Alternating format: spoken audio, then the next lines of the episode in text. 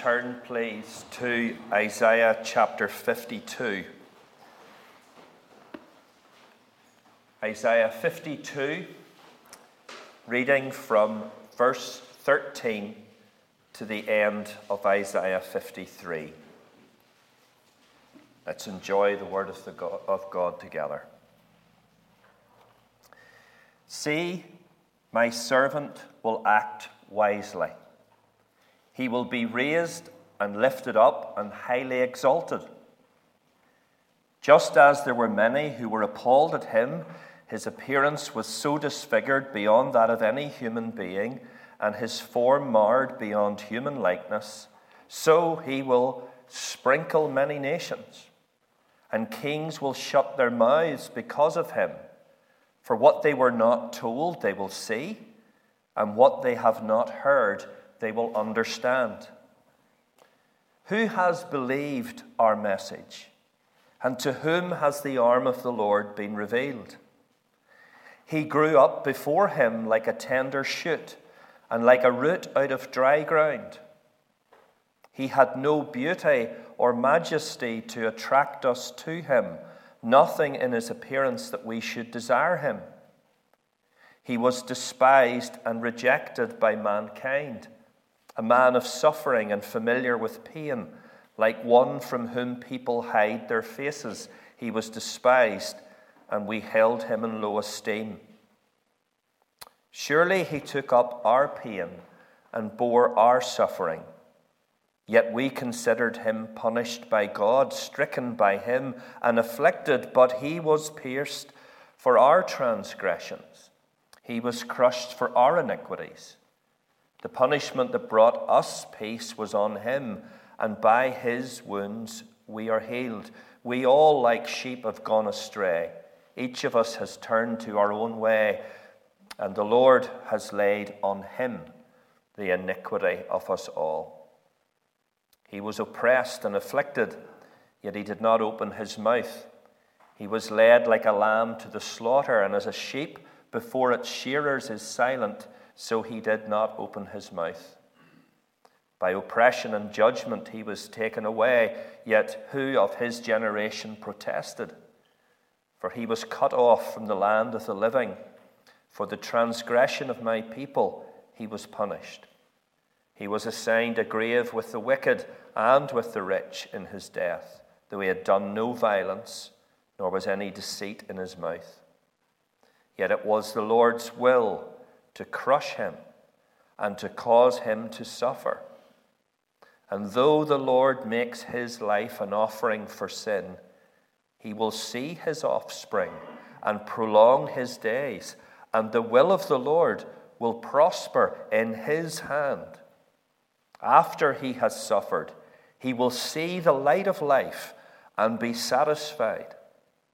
By his knowledge, my righteous servant will justify many, and he will bear their iniquities. Therefore, I will give him a portion among the great, and he will divide the spoils with the strong, because he poured out his life unto death and was numbered with the transgressors. For he bore the sin of many and made intercession for the transgressors. Amen. I hope your mind was just full of Jesus as we read that together.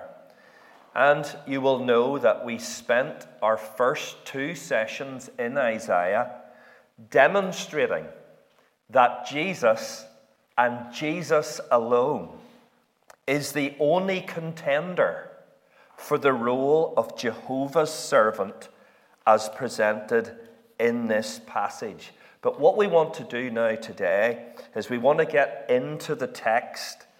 But before we do that, just let me mention two things that were still outstanding from our last session. Last session, we were thinking about who is the subject of this passage. What is the theme of this passage? And strangely enough, we could miss this. And miss it because we're just so familiar with it.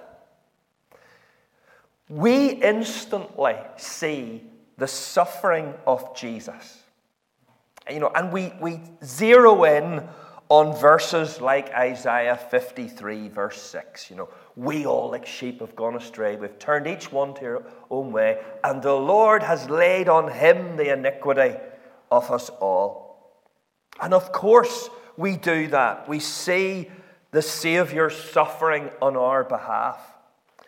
But notice, please, how this passage is introduced and how it concludes.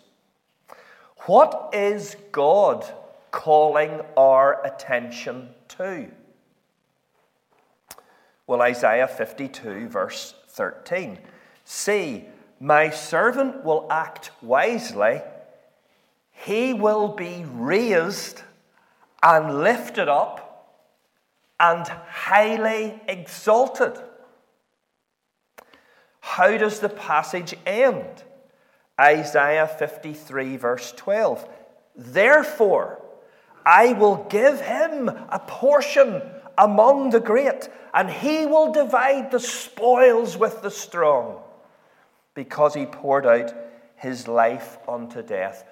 God would have us see his servants' triumph and exaltation.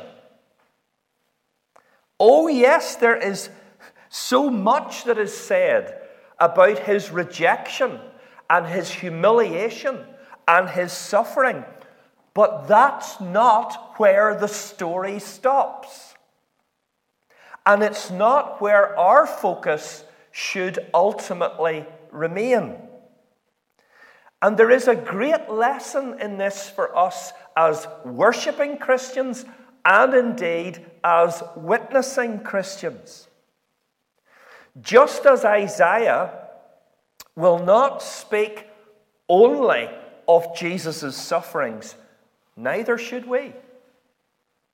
When we share with people the truth of Jesus, let's not leave them with a Jesus who died for their sins, but with a Jesus who died for their sins and who is now exalted on high.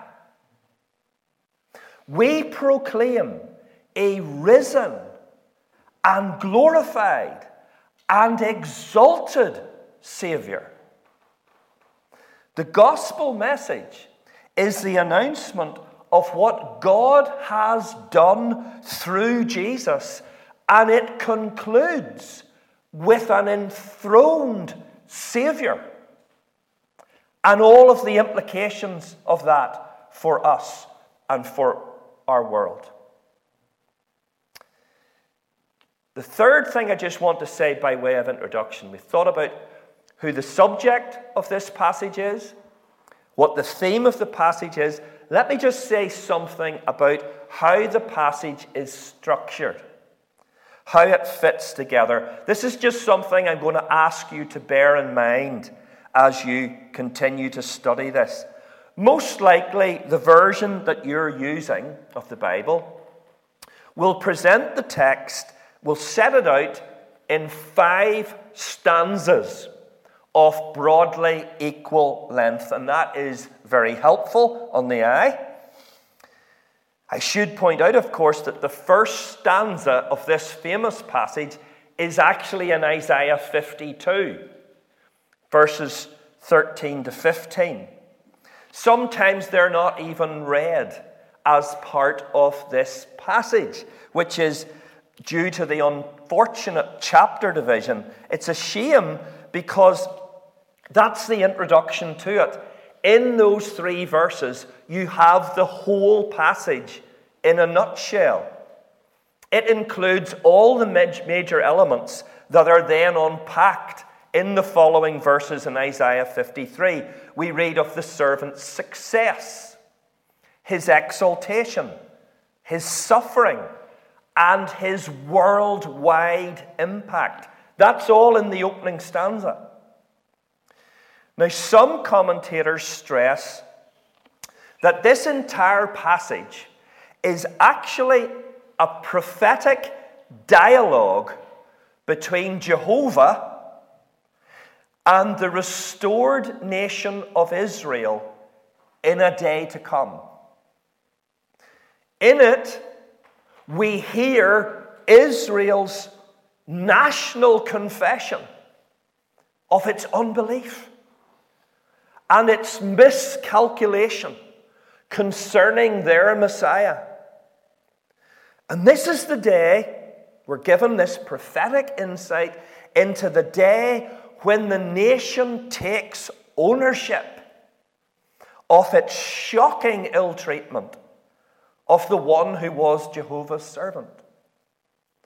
I'm not going to go into the detail of it, but as you read through it, you'll have Jehovah speaking, you'll have the restored nation speaking, you'll have Jehovah speaking again, you'll have the nation speaking again, and then Jehovah will speak again at the end.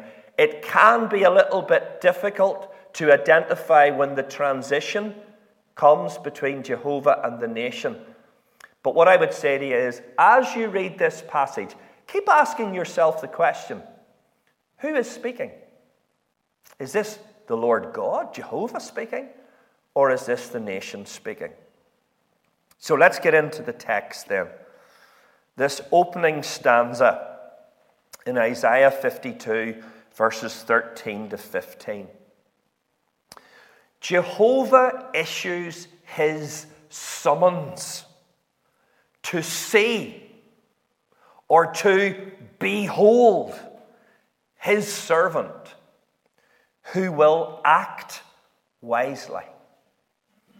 You maybe see, if you're using the NIV footnote, little alternative translation there, not he will act wisely, but he will prosper.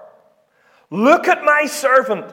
He'll act wisely. He will prosper. And the difference in translation reflects the fact that both of those ideas are in the root Hebrew word that is used. It's the idea of great wisdom and skill on the one hand, and that of success and prosperity on the other hand. We can think of it like this. Jehovah is calling attention to the fact that his servant will succeed in the task that the Lord has given him because of his unrivaled wisdom. And as a result of his wisdom and success, Jehovah's servant will be raised and lifted up and highly exalted. That's the Old Testament talking about Jesus. And I find it remarkable.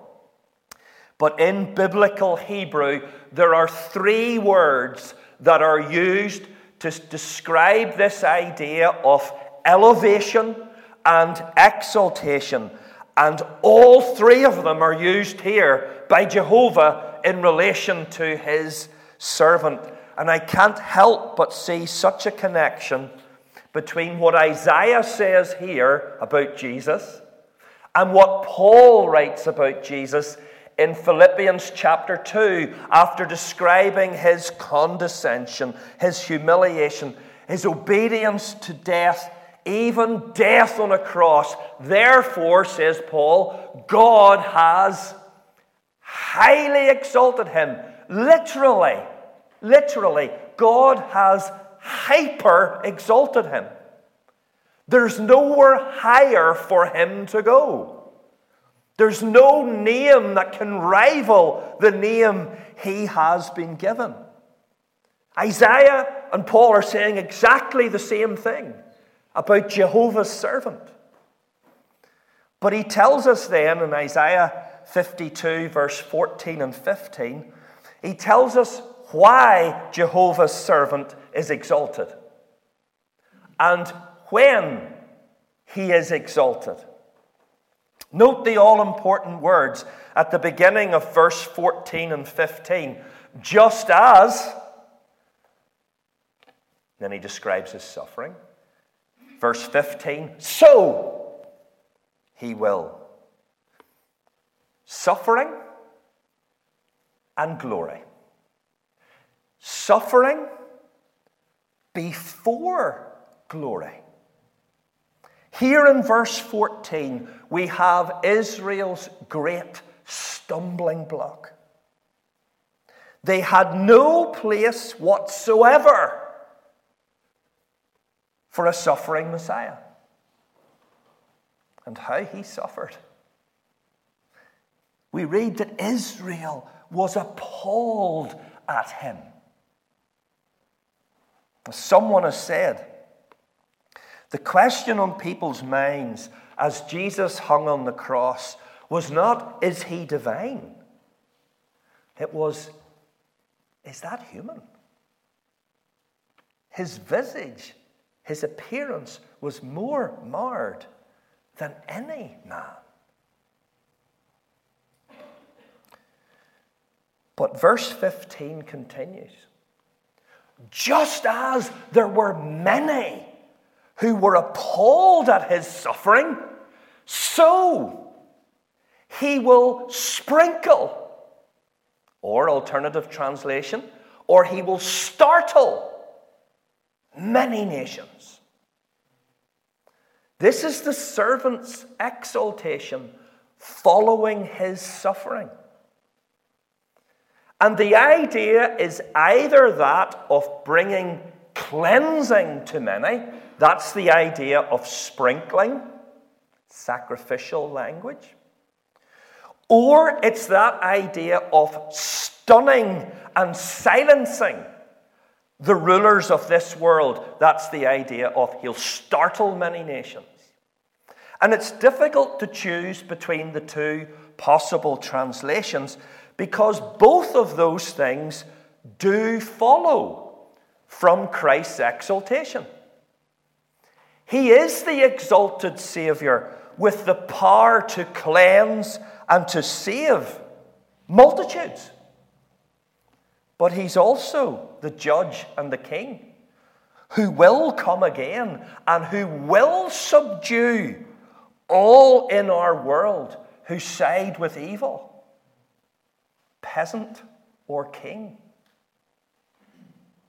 It's interesting to note that Paul quotes this verse in Romans 15:21, where he is explaining his mission to the Gentiles of the world. He tells us that through his ministry of making Christ known to the Gentiles, this is what Paul says, those who have not been told about him now see, and those who have not heard now understand. The worldwide conversion of the Gentiles is integral to the servant's exaltation. So get what that means, brothers and sisters, living in Ireland or Seattle or wherever.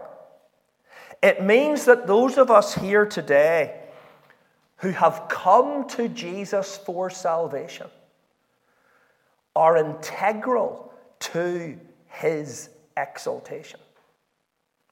We're part of it. Now, with the remainder of our time, let's listen to the restored nation of Israel and to the confession that will be on their lips in a day to come. Now, not for one moment would I want to place any distance between ourselves as Gentile converts and the content of Isaiah 53:1-6. But I ask you this, can you try to imagine what it will mean for Jehovah's servant, the Lord Jesus Christ, when on that day, his own nation will confess where they got it so wrong concerning him, but how they've now come to understand that his suffering was for them and their salvation. Of course, we can see ourselves in there. But as you read these verses, let's give due weight to the primary sense of our us. In a very special sense, this is Israel's testimony. So we'll take both stanzas together. Here's what we have in these 6 verses. Isaiah 53, 1-6. We have a 2-part question. That's verse 1. We have a 3-part answer. That's verses 2 and 3. And we have a grand confession. That's verses 4-6. The nation asks 2 questions of itself. That's why you have to see Israel in this in the primary sense. The first question they ask is, who has believed our message? That is the message that was for us. The message given to us. Remember, Jesus said he was sent only to the lost sheep of the house of Israel. Matthew 15, verse 24. When Jesus dispatched his disciples, he told them not to go to the Gentiles or to the Samaritans, but only to the lost sheep of the house of Israel. Matthew 10, verse 6. Paul tells us that the gospel had to come to the Jew first and then to the Gentile. The message of Jehovah's servant came first and in a very special sense to Israel. But Israel then, the nation laments. Who believed it? And then they ask a second question. And to whom has the arm of the Lord been revealed? Who witnessed, who experienced God at work by his mighty arm in salvation? And the answer, of course, is that there were precious few among the nation who did. The Apostle John explained it like this in John 10, verse 37 and 38. Even after Jesus had done all these miraculous signs in their presence, they still would not believe in him. This was to fulfill the word of Isaiah the prophet. Lord, who has believed our message? And to whom has the arm of the Lord been revealed? And the Apostle Paul made the same point and quoted the same verse in Romans 10, verse 16. You see, Israel as a whole, generally speaking, refused the message and missed the arm of the Lord. But why? Why did Israel get it so wrong concerning their Messiah, Jehovah's servant? Well, the restored nation tells us in verses 2 and 3. And they give 3 reasons, each of them introduced by the word he. Number 1, he grew up before him, before Jehovah, like a tender shoot and like a root out of dry ground. Israel could not see past. Israel could not come to terms with his humble origin and earthly life. We're told the servant grew up before Jehovah. Here we have those 30 silent years when the Savior lived in total obscurity, humanly speaking. And when it came the time for Jehovah's servant to be revealed to the nation, its leaders wasted no time in telling him that he lacked all the right connections and was a person of no status or importance whatsoever. He was the carpenter's son. He came from the wrong neighborhood, Galilee. He hadn't been to the right schools. He wasn't trained by the rabbis. Jesus lived a life far removed from polite society and the ruling elite. That was the first reason. Second reason, he had no beauty or majesty to attract us to him. Nothing in his appearance that we should desire him. The externals were missing. Israel looked for another Saul, head and shoulders above his peers, but Jesus didn't fit the bill. Jesus was no muscular Messiah. He lacked, listen to the nation, he lacked majesty. How strange that sounds to us. We've just been singing, we're humbled by your majesty. But it's the idea of external trappings, the worldly pomp, the glitter associated with the status of a king. And so the nation confesses that Jehovah's servant failed to impress and had nothing going for him in their eyes.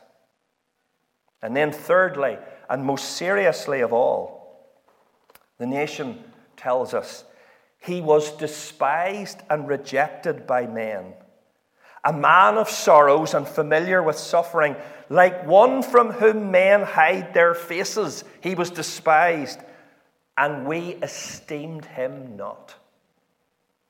The nation confesses that he was repugnant to them in his suffering. Esteemed is an accounting term. The nation put a worthless tag on him. What use is a suffering Messiah? We considered him of no value at all.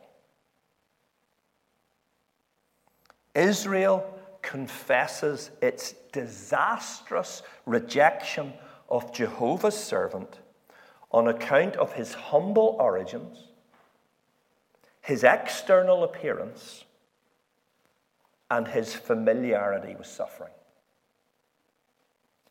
But what follows? Their confession of how and why they missed their Messiah is their great confession of what they now know to be true. And what marvelous reading it is. Verses 4-6. Notice the change. Surely he took up our pain and bore our suffering. Yet we considered him punished by God, stricken by him and afflicted, but he was pierced for our transgressions. Do you hear the intensity of this? He was crushed for our iniquities. The punishment that brought us peace was on him. And by his wounds we are healed. We all, like sheep, have gone astray. We've turned each one to his own way. And the Lord has laid on him the iniquity of us all. What a magnificent statement of substitutionary atonement through the death of Christ these verses are. And they're in the Old Testament. Reminds us of what Paul says in 1 Corinthians 15, verse 3. Christ died for our sins according to the Scriptures. The purpose and manner of Christ's death was set out in the Old Testament Scriptures. So let's end with this morning, guys.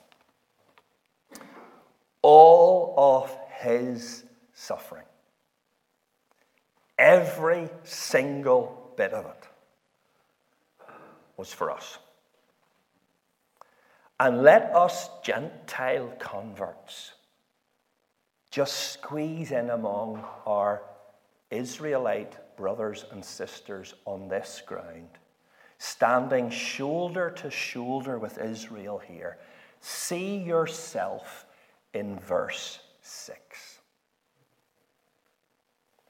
Here's the two most important alls in all of Scripture. Starts and ends with it.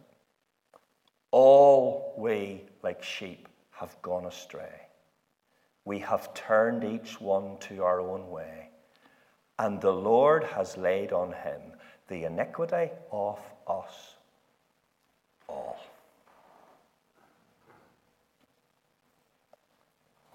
The Lord has laid on him the iniquity of us all. When you've understood all that men did to Jesus at Calvary, you still have not entered into the fullness of what was happening. Because the Lord himself placed all of our iniquity upon his willing and obedient servant. What a truth to get the hold of. What a truth to get the hold of us. What a message to share with others. All our sin, God took it and placed it on his servant so that we could be forgiven. We're the most privileged people on the face of this earth. Let's pray. Thank you for listening to this Castlereagh Fellowship podcast. For more podcasts, Bible teaching videos, and to see what's going on at the church, please visit our website, castlereaghfellowship.com. God bless.